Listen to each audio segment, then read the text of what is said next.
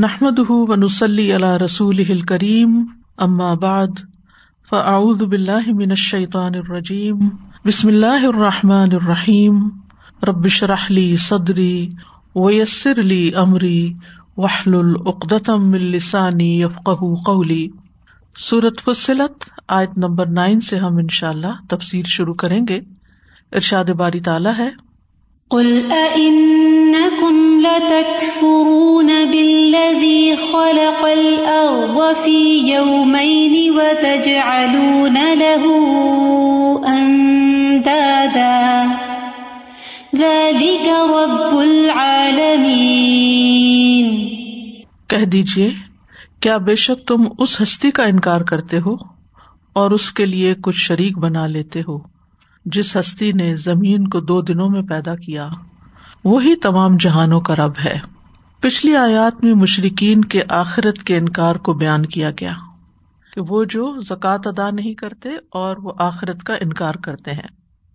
تو اس کے بعد اللہ تعالی نے آخرت کو قائم کرنے پر قادر ہونے، بلکہ ہر چیز پر قادر ہونے کے دلائل کا آغاز کیا ہے۔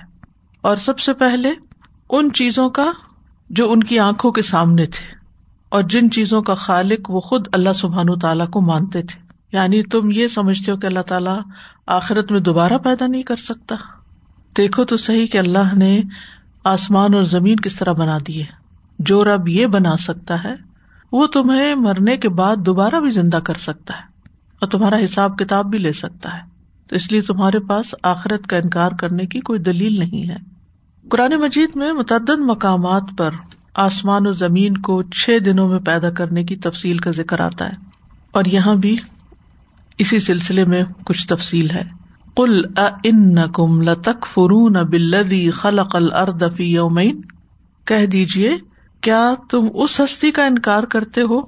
اس سے کفر کرتے ہو جس نے زمین کو دو دنوں میں بنایا؟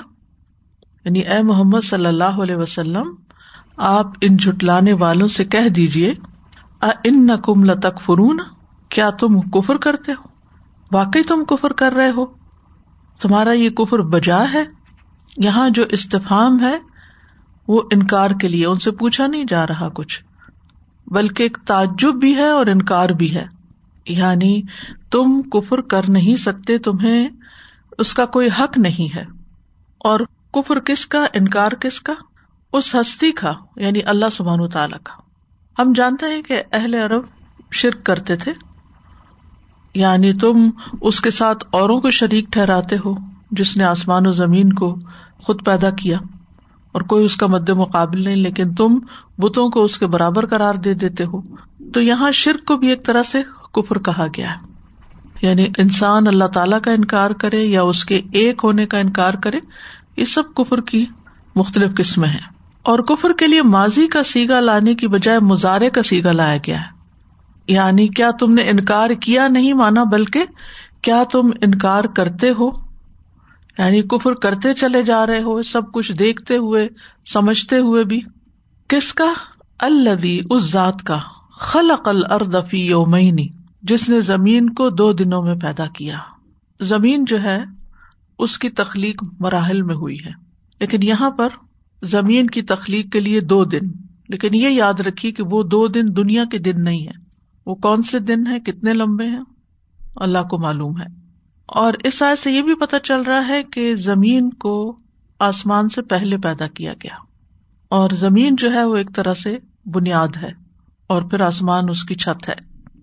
سورت البقرا میں بھی آتا ہے ہو لدی خلق الکم ما فل اردی جمی تم مستوا السمائی ہن سبا سماوات۔ تو پہلے زمین اور پھر آسمان کی تخلیق ہے۔ ایک آیت میں آسمان کی تخلیق کا پہلے بھی ذکر آتا ہے، جو صورت النازعات میں ہے۔ ان تم اشد خلقن امس سما بنا رفا سم کہا فسواہا و اغتش لیلہا و اخرج دہا ول اردا باد دہا لیکن وہاں دہا کا لفظ آتا ہے، خلقہ کا لفظ نہیں آتا۔ تو اس سے یہ بات بھی پتہ چلتی ہے کہ تخلیق تو پہلے ہوئی، لیکن اس کا دہ بعد میں ہوا۔ ابھی آگے اس کی میں وضاحت کرتی ہوں۔ ابن عباس رضی اللہ عنہ اس کی وضاحت یوں کرتے ہیں کہ تخلیق اور چیز ہے اور دہ جس کا مانا ہوتا ہے بچھانا، پھیلانا، وہ اور چیز ہے۔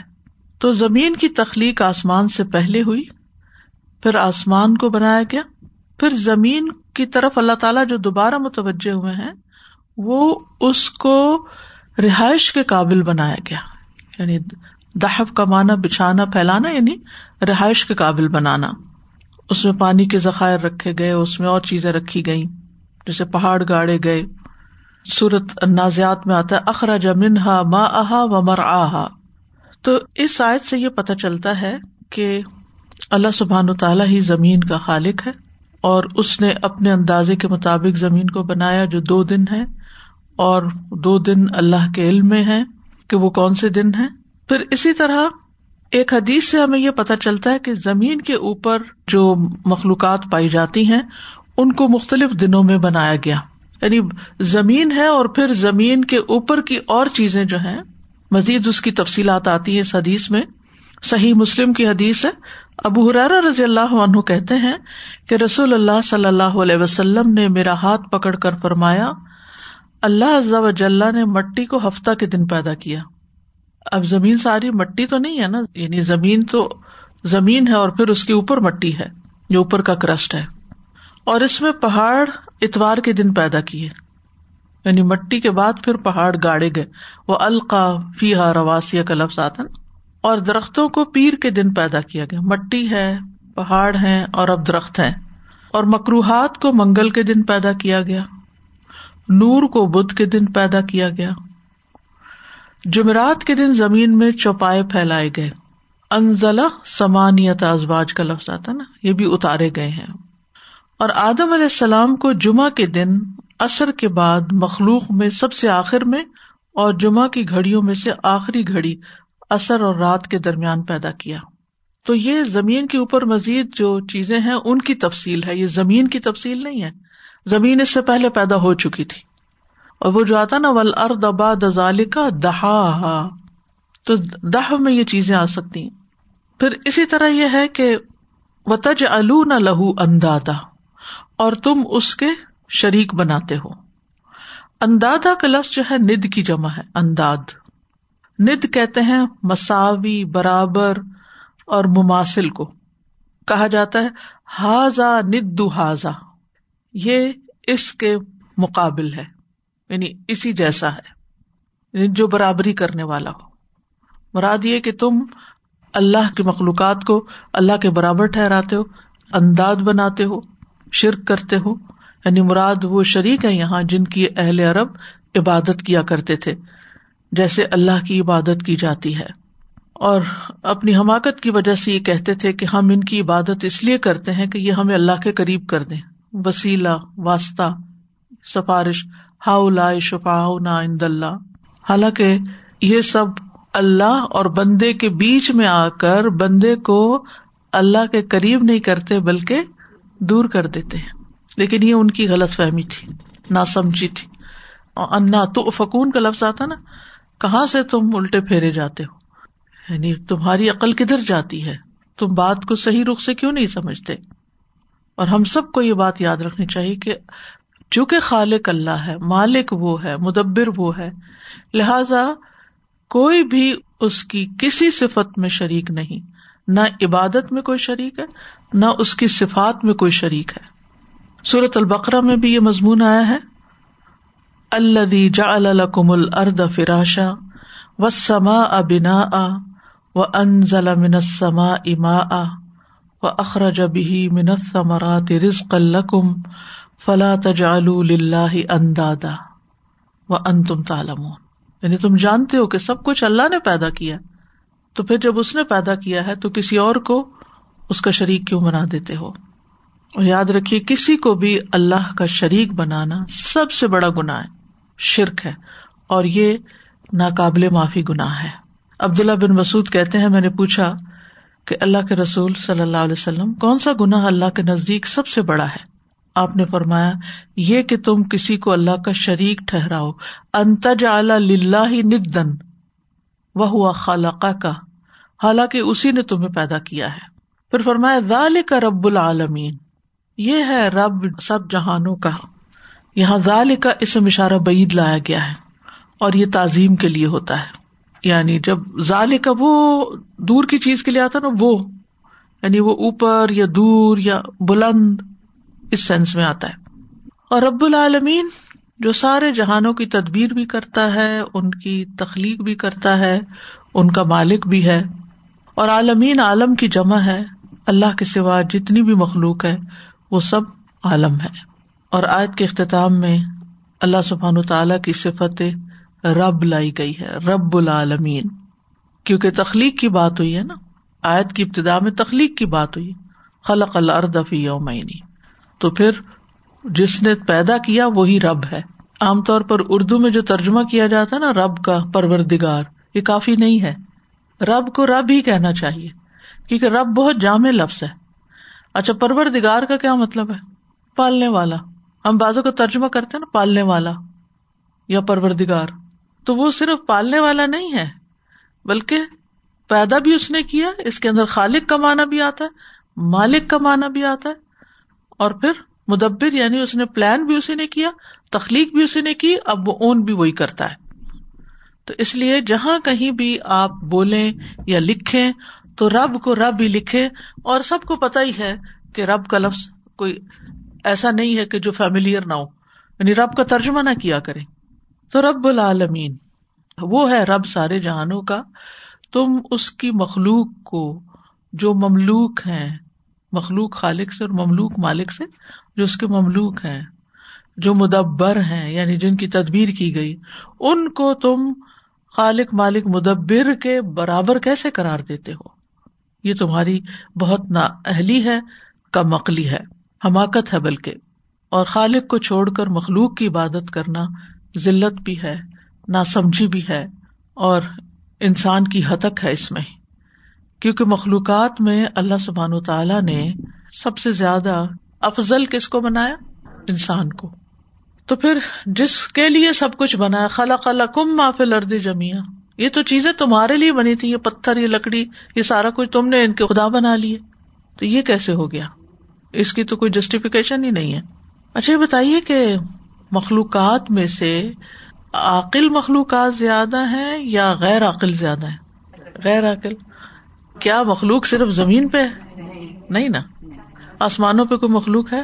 کتنے فرشتے ان گنت یعنی آسمان میں چار انگلی جگہ ایسی نہیں جہاں پر کوئی فرشتہ عبادت میں مشغول نہ ہو۔ تو کتنے آسمان ہے سات۔ اور آسمان کیا کر رہا ہے؟ چرچرا رہا ہے، ان کے بوجھ سے۔ اتنے زیادہ ہیں وہ۔ جیسے چھت پہ بہت سارے لوگ چڑھ جائیں تو چینچی کرنے لگتی ہے۔ ایسے آسمان چرچراتا ہے ان کے بوجھ سے۔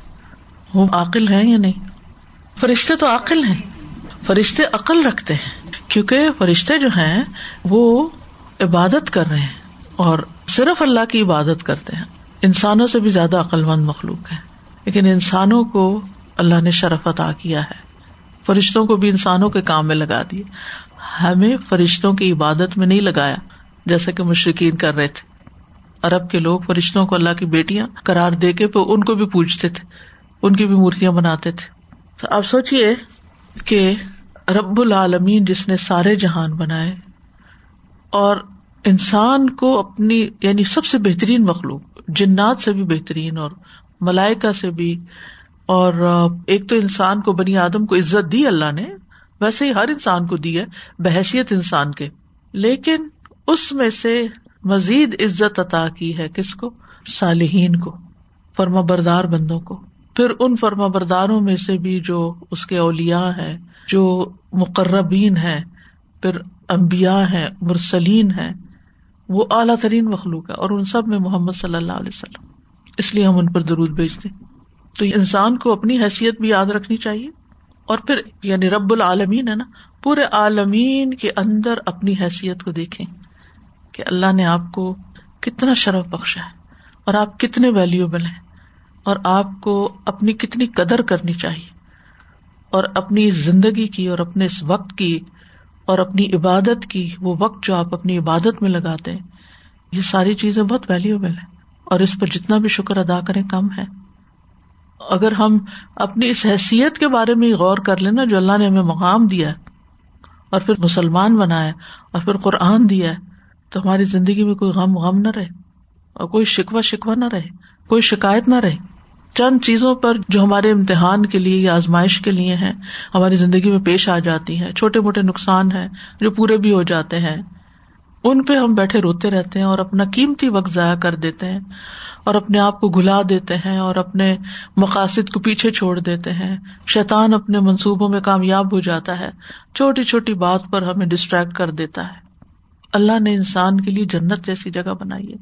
اور وہ سب سے حسین ترین جگہ ہے جو انسان کے لیے بنا پہلے اللہ نے زمین انسان کے لیے بنائی جس پہ ہم اس وقت ہیں۔ اور پھر اللہ نے جنت بنائی ہے جو پھر سے مراد زمانی ترتیب نے یعنی اس کے علاوہ انسان کے آخری ٹھکانے کے لیے ابتدا اس کی زمین سے ہوتی ہے اور انتہا وہاں کے لیے۔ لیکن اگر کوئی اللہ کی نافرمانی کرتا ہے اور شرک کرتا ہے اور اپنے ہی دشمن شیطان کے پندے اور جال میں پھنس جاتا ہے، تو پھر وہ خود اپنا ذمہ دار ہے، اپنے نقصان کا۔ اللہ تعالی کسی بندے پر قطن ظلم نہیں کرتا۔ تو اپنے آپ کو پہچانے۔ اسی لیے رب کو پہچاننا اور پھر اپنے آپ کو پہچاننا بڑا ضروری ہے۔ پھر اپنی صلاحیتوں کو پہچانے۔ اللہ نے آپ کو کیا کیا دولتیں دے رکھی ہیں۔ عقل، سمجھ، دیکھنے، بولنے، ان سب چیزوں کی صلاحیت۔ میں ایک کلپ دیکھ رہی تھی جس میں ایک شخص ٹو تھاؤزینڈ فائیو سے قومے میں ہے۔ اس کا کلپ تھا۔ ٹو تھاؤزینڈ فائیو سے۔ یعنی کہ آنکھیں بند ہیں، سو رہا ہے۔ تو جب نرس آتی ہے، اس کو بلاتی ہے، کرتی ہے، تو وہ صرف ہاتھ ہلا دیتا ہے کہ میں سن رہا ہوں۔ سماعت کام کر رہی ہے۔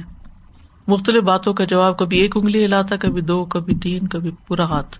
بس ایک ہاتھ ہلتا ہے، باقی کچھ پتا نہیں۔ کتنی بڑی آزمائش ہے۔ اور ہم کتنا شکر ادا کریں۔ یا ہم آنکھیں کھول سکتے وہ آنکھیں نہیں کھول سکتا نا، تبھی تو نیند کی جیسے حالات۔ جاگ بھی رہا ہو یا سو بھی رہا ہو، کوئی پتا نہیں کہ اب جاگ رہا ہے یا سو رہا ہے۔ اتنی طویل نیند ہو گئی۔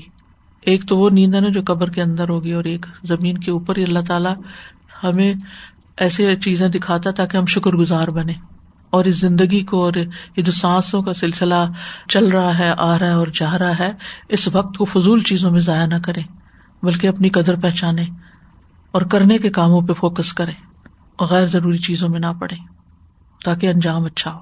اس دنیا سے جائیں تو اللہ کو راضی کر کے جائیں۔